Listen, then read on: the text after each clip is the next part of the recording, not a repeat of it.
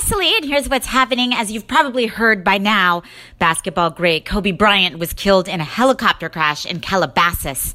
All on board, including his 13 year old daughter, did not survive. Literally the night before, at nearly midnight, Kobe was tweeting to LeBron James to congratulate him beating Kobe's record.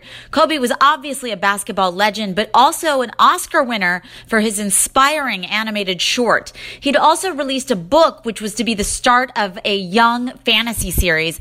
And of course, he was a huge contributor to charities, giving millions, including to his own charity, the Kobe and Vanessa Bryant Family Foundation, which helps young people and their families in need. He also contributed to After School All Stars, Aid Still Required, Kathy's Kids Foundation, Stand Up to Cancer, and Make a Wish. That's just the tip of the iceberg for his charity work.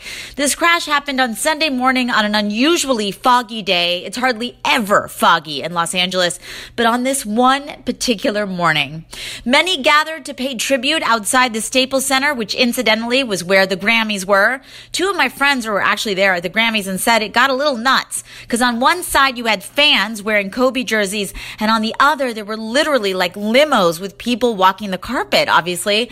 But some at the Grammys paid tribute, including big winner Lizzo and host Alicia Keys. Overall, the show went on. Billie Eilish kind of took it home. This is heartbreaking and a reminder at how fragile life really is.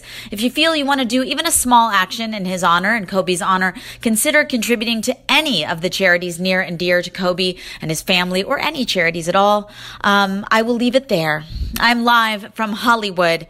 I'm Cecily Nobler.